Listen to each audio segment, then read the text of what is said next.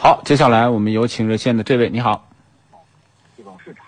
喂，你好，哎，广播关掉，哎，您的电呃，您的电话保持畅通，收音机请关掉。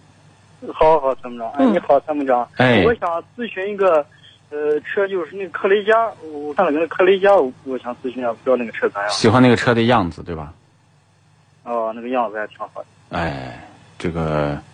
科雷嘉这种车呢，就是我们是不太推荐的嗯啊。这个因为从这个整个的这个就是车型的这个技术比对呀、保有量啊、知名度啊，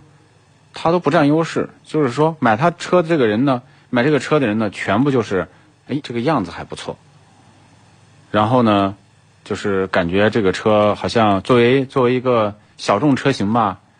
呃，价格呢还不贵，还还现在优优惠优惠还可以。但这个车你知道，我们啊，对于它来讲，呃，基本上从身边的人，说包括我们的这个各种数据、各种分析、试驾，对它的这个技术的信任度是非常低的，所以我们基本上不太推荐。因为同类型的车，价位性价比比它有优势的很多。哦，那同类型的车你能推荐一下？同类型，比如说缤智、XRV、逍客，它这个车不是逍客的那个翻版，但是呢，它跟逍客又没办法比，保有量、占有率，啊，对吧？